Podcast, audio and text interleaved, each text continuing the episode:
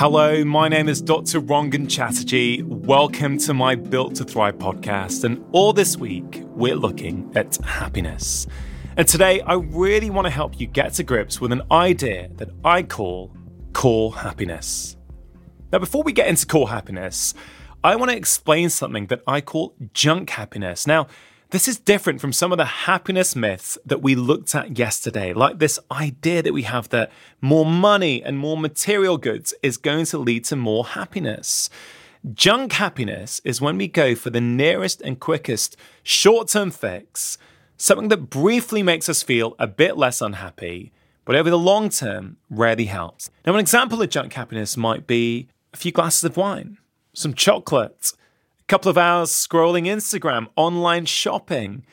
I remember in my 20s, I loved to gamble on anything a game of snooker or pool or the football on television or at a casino. And at the time, I didn't realize it, but that was actually what I now call a junk happiness habit. In each of these junk happiness cases, we're getting a short, sharp burst of what we think is happiness, enough to forget our worries for a few moments or even a few hours but it's almost always at the expense of what I call our core happiness. So, what is core happiness? Well, this is the type of happiness that I think all of us really, really want. And the way I want you to think about this is like a three legged stool. And each of these legs can be worked on and strengthened. And the side effect of doing that is going to be that you're going to feel happier.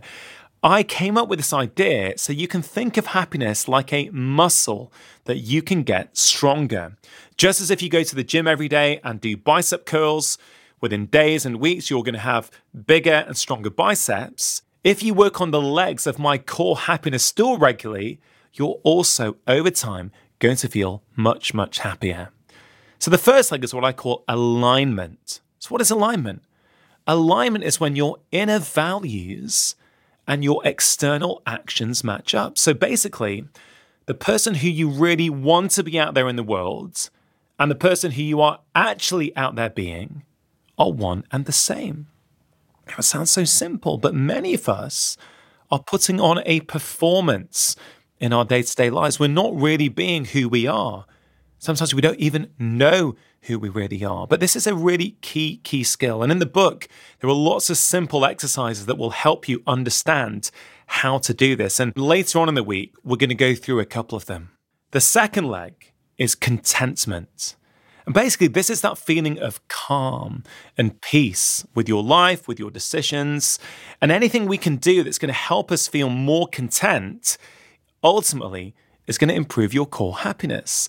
And the third and final leg is something called control. Now, this is not about controlling the world, the world is inherently uncontrollable. This is about a sense of control. What can you do in your day to day life that gives you a sense of control?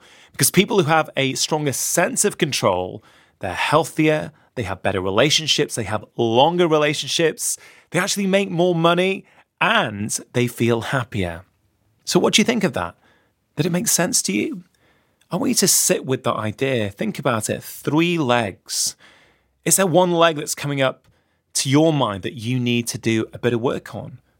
Perhaps you feel that life is already pretty good, but even if you think it is, I guarantee that if you start working on these three legs and think about the things in your life that are going to help support them, you will find that your levels of core happiness start to increase. I want to leave you with a final thought.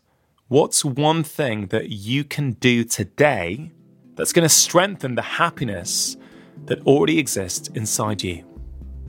Have a think, maybe jot it down, maybe talk about it with a friend or a colleague or a family member.